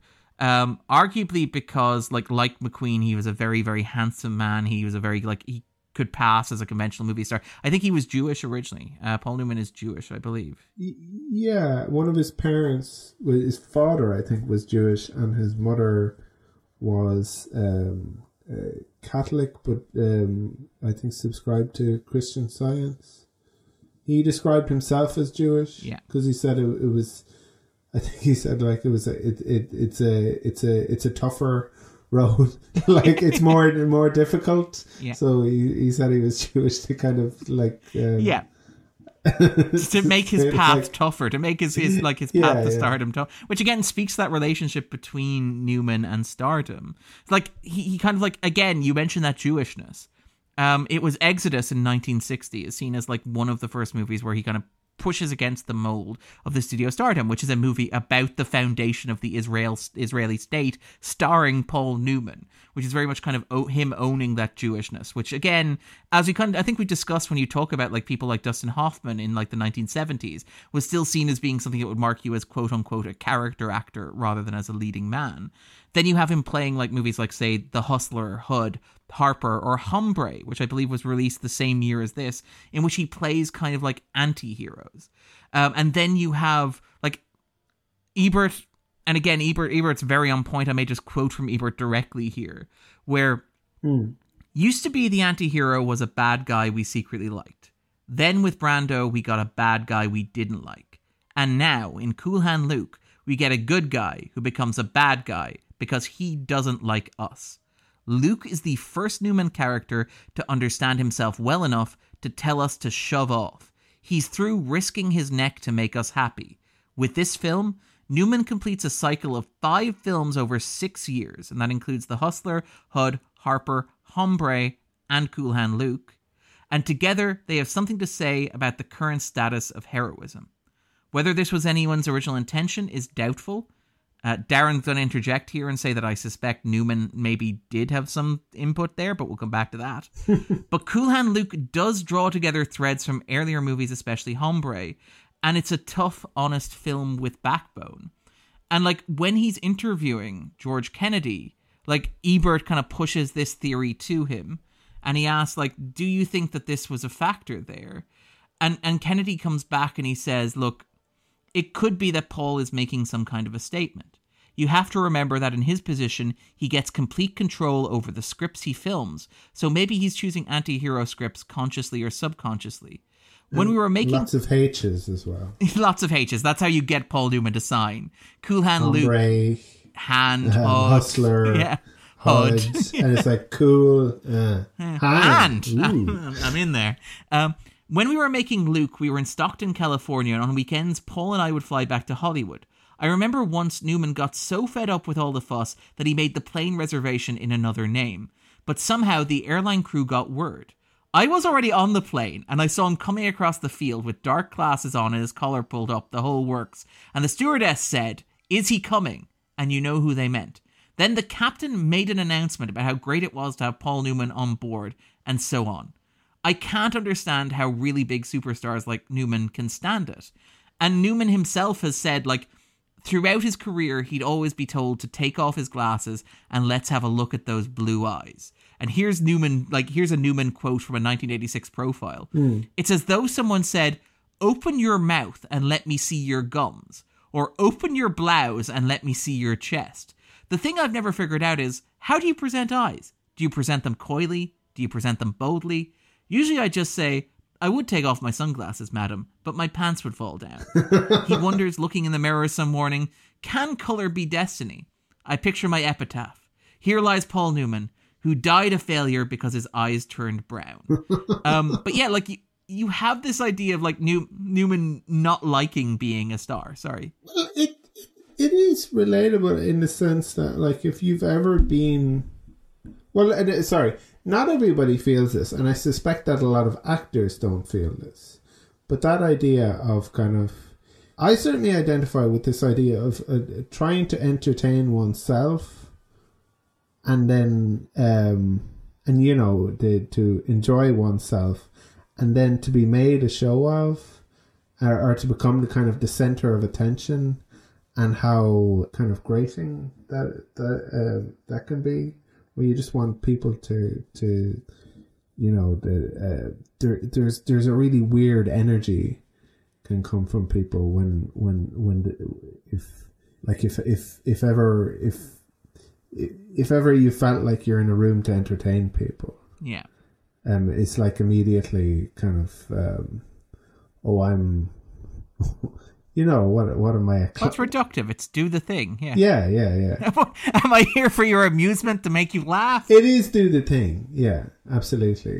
Where like like um like from I I, I guess from school maybe at times uh, being a bit of a class clown, but then when you get that thing where it's like, oh, do the thing, say that thing that you said, and it's like, no, I'm I'm amusing myself, and like I've, I've already done that. I'm not gonna, you know. um, I, I love, by the way, that like you're comparing, like you're comparing yourself to Paul Newman. It's like, no, I, I understand No, the great. no. No, no, I know, I'm, I know, I'm, I'm being slightly facetious. you know what I mean? I do, I do, Um, I, I, I, I get that. It's the bit where you're like, yeah, you, you, like the bit where I write an article and I'm asked on radio to repeat the thing, and it's like, I don't really feel like I want to make the argument on radio again. But I, I suspect that that a, a lot of performers don't have that kind of compulsion. Yeah. You know, and and that that's maybe something that makes Paul Newman special, because I, I think it's it's an energy that he brings to this. Certainly in that scene, but you, you, you I think you get it throughout that like he's somebody who's amused, you know, and and is amusing himself. Even when they do like the introductory bit, it's like gets a night in the box. You forget your spoon, you get a night in the box. You forget your number, you get a night in the box. Anybody who smokes not in prone position gets a night in the box, and you can see him By the smirking. way, you shouldn't smoke in the prone position. It's inappropriate. It's smoking. nice. I like the way we managed to easily kind of smooth these ones in. I, I really like it. very graceful. Um, but I, I like that sequence where the where the, the kind of the, the is doing that. You can see Carr, Carr- car, the floor walker. Carr the floor walker. You can see that like Luke is smiling to himself and repeating to himself. It's for his own amusement. It's like this he finds kind of funny. And again, even like in the early introductory That's scene. before he's in with anyone. Yeah. But he doesn't really want to be in with anybody, which I guess No. is kind of like what makes him cool, and I guess what makes Newman cool as well is the idea that he he's not performing for anybody. He's not like he's he's he's not sensitive to what anybody else expects or But he's wants. him. performing for himself, I guess. So, that's certainly the kind of energy you get um, uh, from from from from him. Yeah. Um, which I think is what makes him so compelling. And and again another point that like when when Ebert revisited Cool Hand Luke, uh, I think forty or fifty years after it came out, or forty years because Ebert passed away shortly thereafter. But um, he he mentioned like the sheer brutality of the film, at least in the context of like '60s cinema. Like he said, like as somebody who was seeing movies and reviewing movies in the '60s, obviously like before the Wild Bunch or whatever, but it was like seeing a movie star like Newman get that roughed up and be made that vulnerable and that tender. Unmerciful beating. Yes. Even like kind of earlier in the with with the with the fight with George Kennedy. Yeah. And Can I say, by the way, George Kennedy is is, is, is great, and I, I think Yes. people mostly know him from like the Police um, uh, the Naked Gun. Yeah, yeah, from from from from the Naked Gun movies where where he's terrific. Um, he, like that that Ebert kind of quote I put off there. There's a moment afterwards where he goes, "Oh, by the way, some people still recognize me, but I look pretty much like how I did in high school, and I wasn't attractive then, so I've learned to deal with it." Um, which I quite I quite like. A very humble man for somebody who just won an Oscar. Um, but he does. He comes across. He comes across. He does well. seem like one of those guys as well who has like Gene Hackman disease. He's always been that age. He always looked the same. Yeah, yeah. I mean, he did say like I think sometime I can't remember what, how directly it was after Cool Hand Luke. He was asked like, would he was there anything he would not do for a role? And it's like I wouldn't shave my head. I'm already going bald, and I don't want to speed up the process. Which I quite like. That was the thing that really struck me watching this movie. Is like, yeah, he's bald, he's balding, and there's no real attempt to cover it up, which is nice. I quite like that. I think that like that's quite. Uh, and again, the two fifties. There's, one other guy in the prison who's got really good hair. I, I don't know if he has many lines, but he, he, he looks like there's like a hair and makeup person. who Like, he's like he's brought in for himself. Yeah, he's sleeping in bunk forty-seven. Nobody really talks about that guy too much. um, but I, I do kind of find that interesting, and and again, in keeping with the kind of like that idea we mentioned of kind of like religious imagery and religious iconography, I do find it interesting that the movie repeatedly parallels people and animals and again that's very much in keeping with that idea of kind of like what makes a person a person the idea of having inherent dignity but you have things like during the escape attempt the other prisoner ends up like tangled in the barbed wire which is very much like the dogs end up tangled in the barbed wire later on Which is very sad. I feel like there was some some animal cruelty in this movie. in the making of this movie quite possibly unfortunately Feel, and, like, feels like it. And you have like anthony Um, Zerbe carrying in the, the kind of the dead dog Dead from blue. from the trunk of the car, which is very much very similar to how Luke himself is presented. Um, like later on when he's dragged from the trunk of the car and he's practically dead. You have things Blue, like the the bloodhound. Yeah. Call him by his name. He had a name, Darren. A- okay, Anthony Zerbe. Um, and and you have like obviously like you have like in the discussion you have like when he's talking to his mother and his mother's like you know there's a might as well like be like a female dog who kind of like looks at her pups and then doesn't recognize them anymore. But you you have can say bitch in I- that context. I think we can. I like uh, all of the. I'm fairly sure I won't have to bleep any of the words I said from like the production code authority memo, which is kind of a great sign of how culture has marched on. Arse. Yeah, I don't think we have to. That's a that's a, a, a basic biological term, right?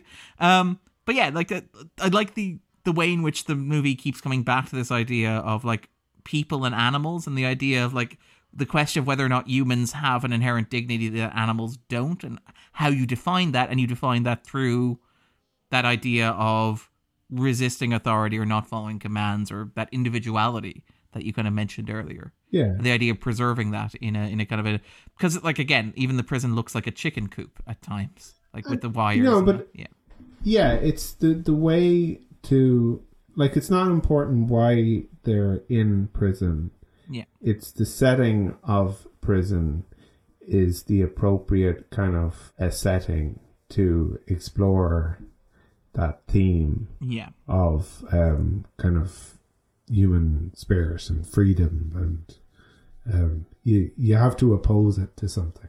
yeah that's it. Well it's it's, it's like again, Prison is the perfect place for that.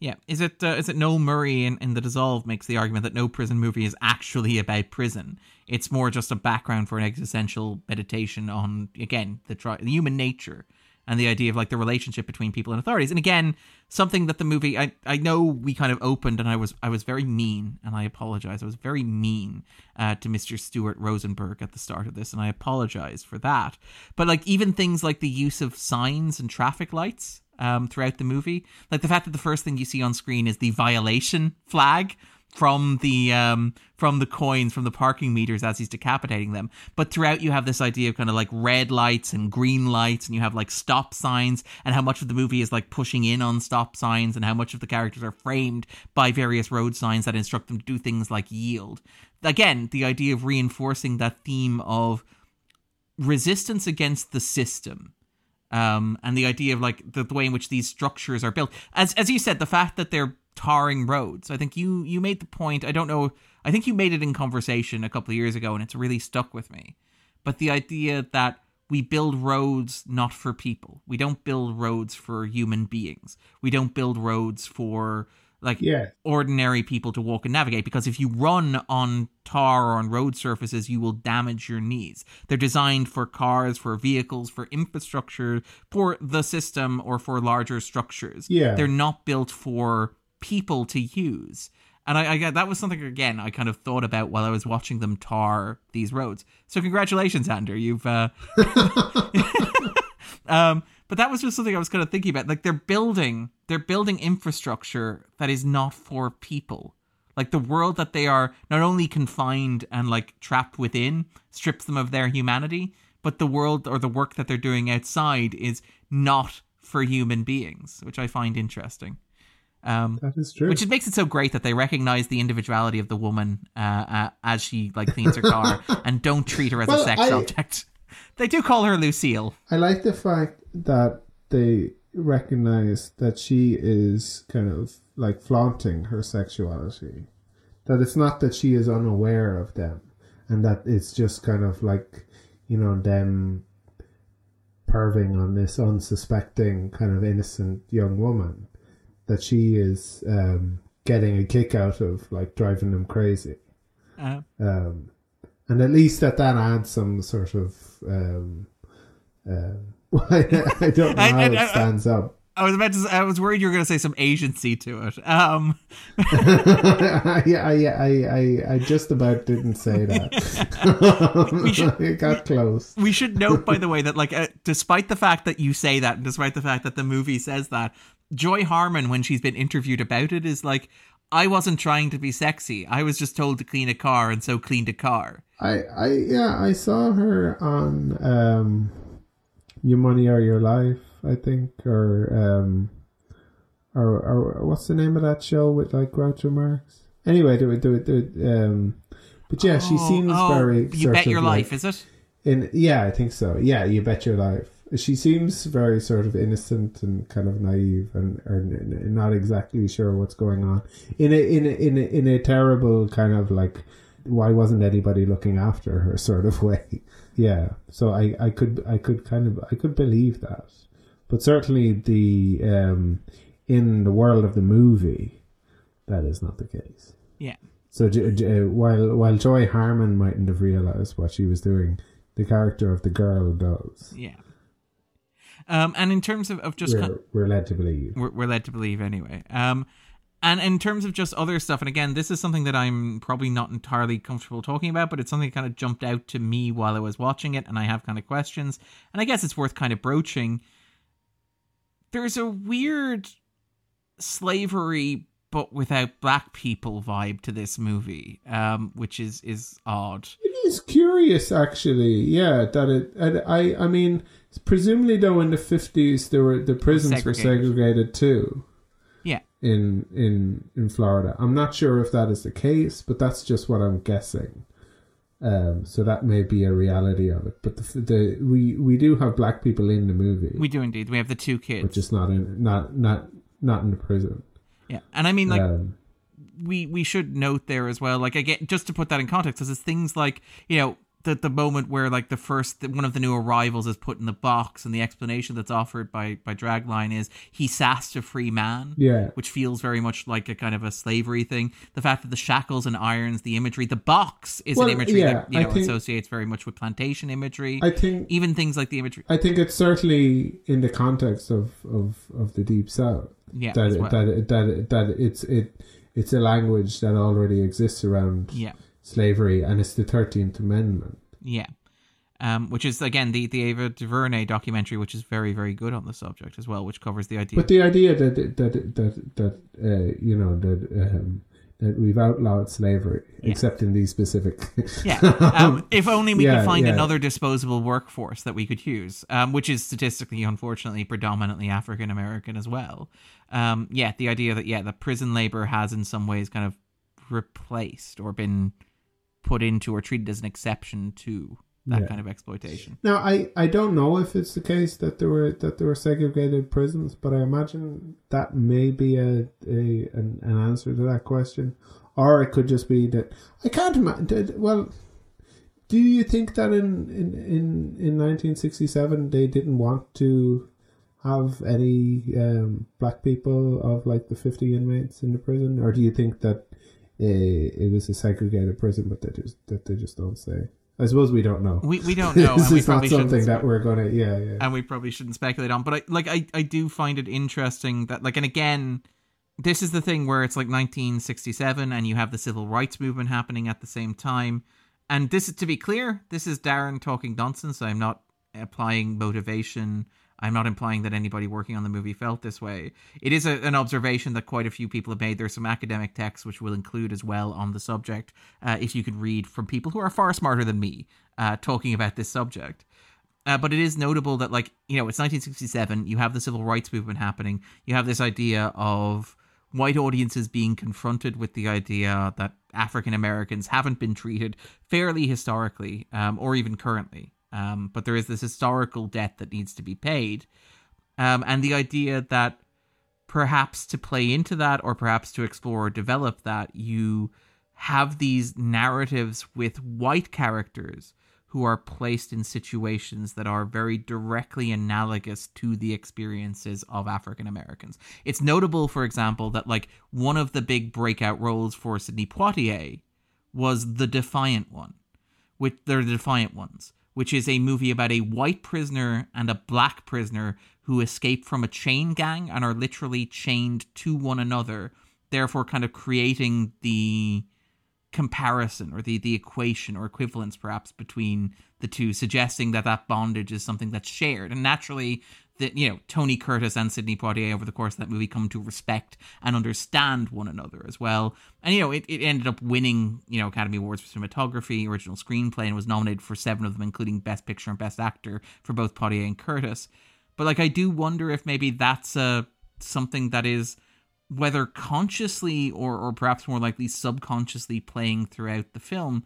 Because like when I was watching it, and again, this is is probably something that speaks more to me as you know as a as a viewer as a white guy watching a movie from 1967 in the context of 2022 but like the movie it, at times it reminded me almost more of something like 12 years a slave than it did of something like the Shawshank Redemption. Um in particular things like you know and again you, you're quite right a lot of this stuff is is you know the fact that it's set in the south and the fact that maybe a lot of these traditions would have been inherited from that tra- those traditions in the South. Yeah. But it is something that I, I felt a little uncomfortable watching uh, when I was kind of watching it. it. It was just it was again something that was percolating in my mind. I don't know if it it actually affects anything. I don't think it diminishes the film in any serious way, but it is something that I just thought was worth mentioning in the context of watching the movie. That it, it felt really strange that it's like, yeah, this is a a movie that uses language that I now associate primarily with films that portray slavery um, like Antebellum, like Twelve Years a Slave, all that sort of stuff. Um, yeah, no, I, I, I, I, I can, I can see where that kind of comes from. Yeah.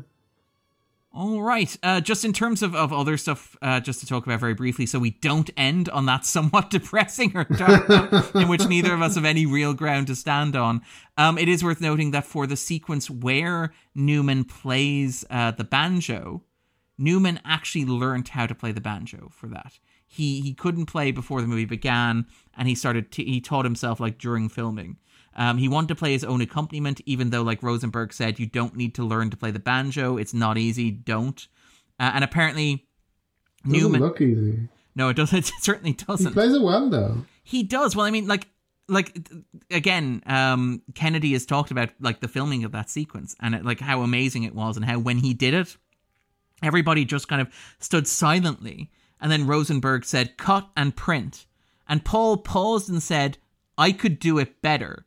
At which point Rosenberg responds, Nobody can do it better. Print the scene. Uh, which is kind of amazing. I like that's a real wonderful story about like Paul Newman as a mensch. Uh, is there anything else um, you want to talk about? Anything that we haven't discussed already? Anything jumping out at you? In terms of our usual nonsense, the the the fifty eggs um, and not wasted. He he he doesn't vomit them. Um, the uh, the pepper, mustard, and chili powder though. And that's um, yeah. Well, I mean, yeah, I guess the dogs don't enjoy that either. You yeah. just get thrown on the ground. Those dogs don't really yeah, appreciate yeah. it. Um, they kind of stop after a bit. I mean, they like, don't finish it.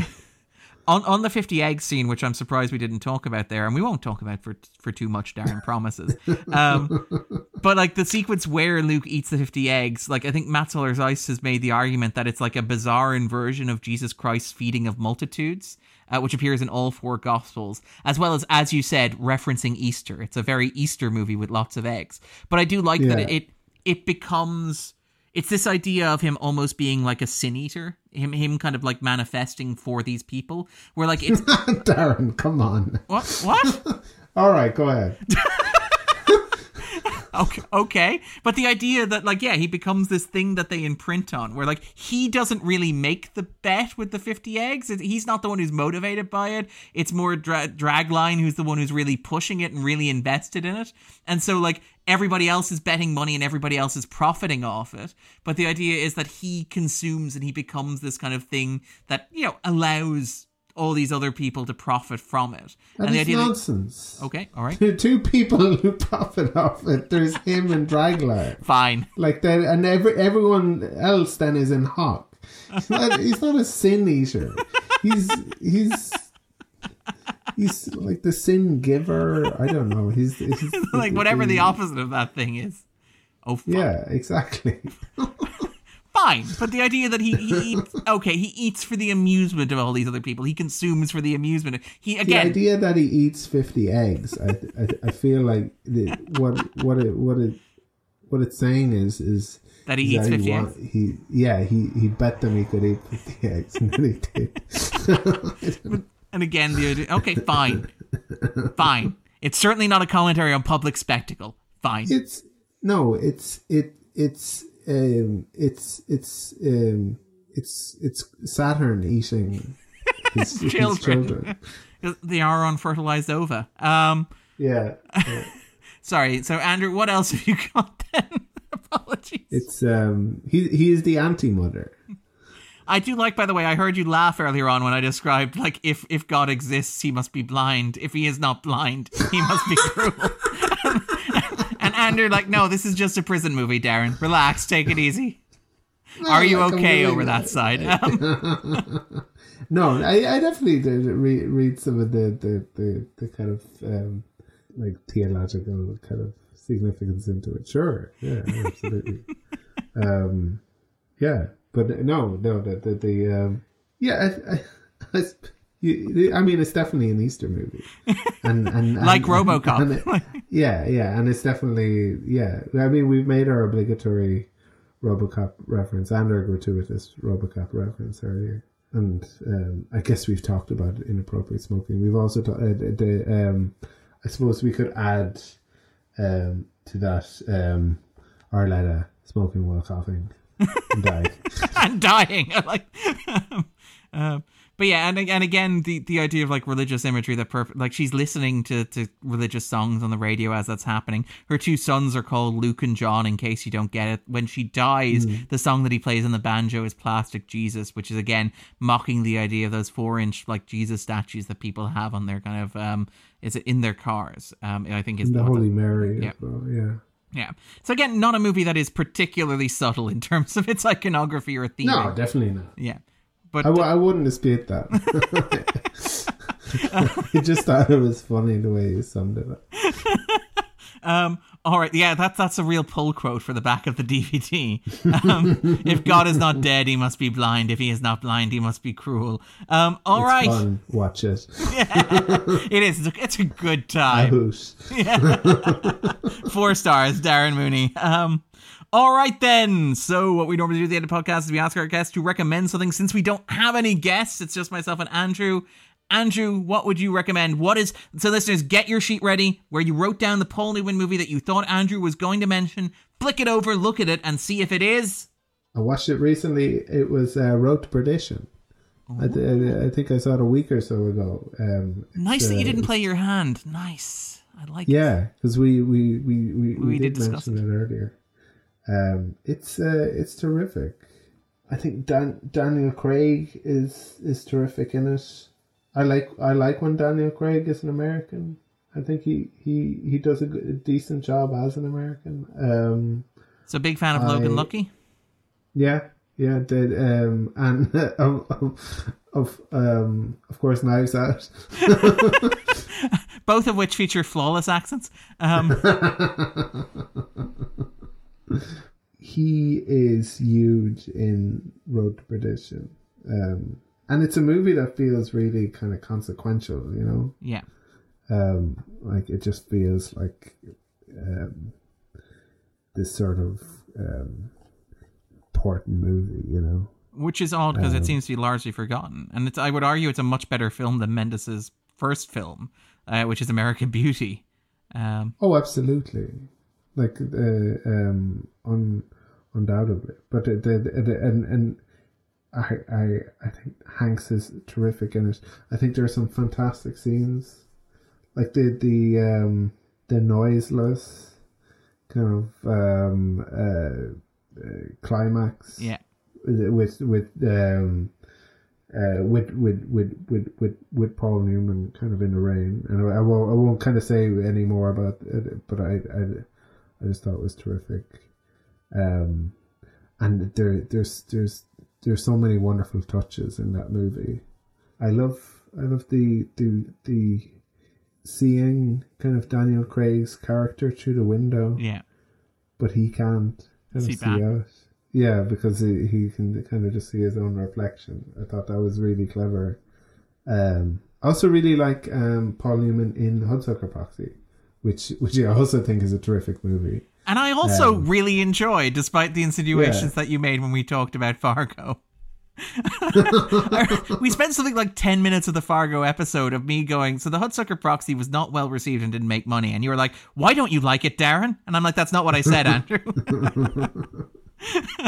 I think you described it as a disappointment. without, without, without, without saying kind of like in, in, in Critically and commercially. yeah, you don't put your own cards on the table.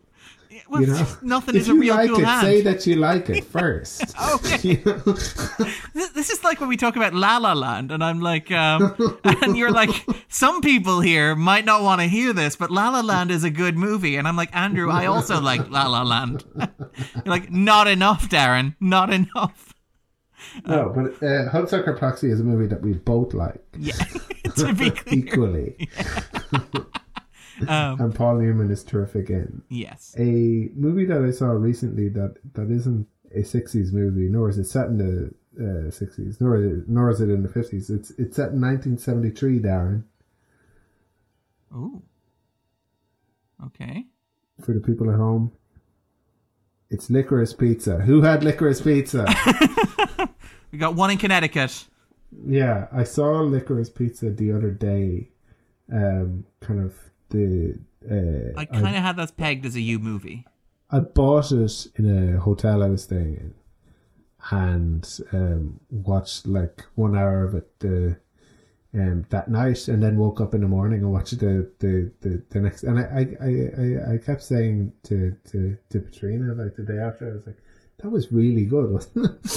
it's like, yeah, yeah. no, it's it's it's it, it's it's terrific.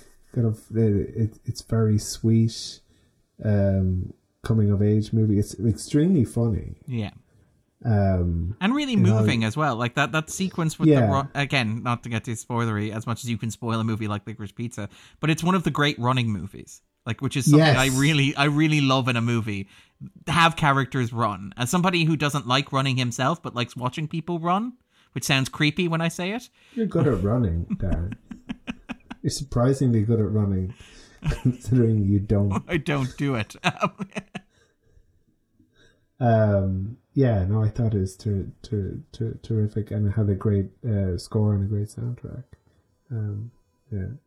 No, it did uh wonderful. What what what what did you think But? Yeah, I, I I get the sense from your earlier comments that maybe it wasn't your kind of movie. No, I actually really, really, really enjoyed it. It's not my favorite Paul Thomas Anderson movie. I get the sense that that is probably still There Will Be Blood or Punch Drunk Love, which I guess is this is kind of close to, um, or Inherent Vice.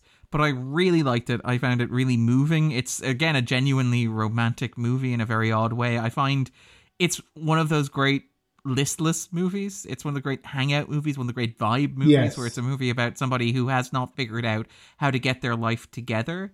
And I actually like that it's a teenage girl. I think that it's it's um is it Haim? What which Haim is it? Is Alison Haim? Well, she's in her. She's twenty five. Yeah. Well, I, Oh, yeah, sorry. I think she's. I think she says she's twenty five, but that she's actually kind of. Um, I think she let slip at some point that she's actually like a, a few years older. Yeah. yeah, it's Alana Haim. Alana Haim, which is a phenomenal performance. Um, so It's yeah, her, her her first uh, uh, movie appearance, as as as as well as Cooper Hoffman's, who I who I thought was terrific. yeah, I- the son of he- Philip Seymour Hoffman, and very much Yeah. has the acting genes. It seems. No, but his his his energy is just so um, terrific throughout, and and it was it, it was such a sweet movie. Yeah. Um, really, really uh, loved it. I, I, I mean, you could probably criticize it on some sort of. Um, oh, don't don't Google I- don't Google it on social media. Do not Google it on social media.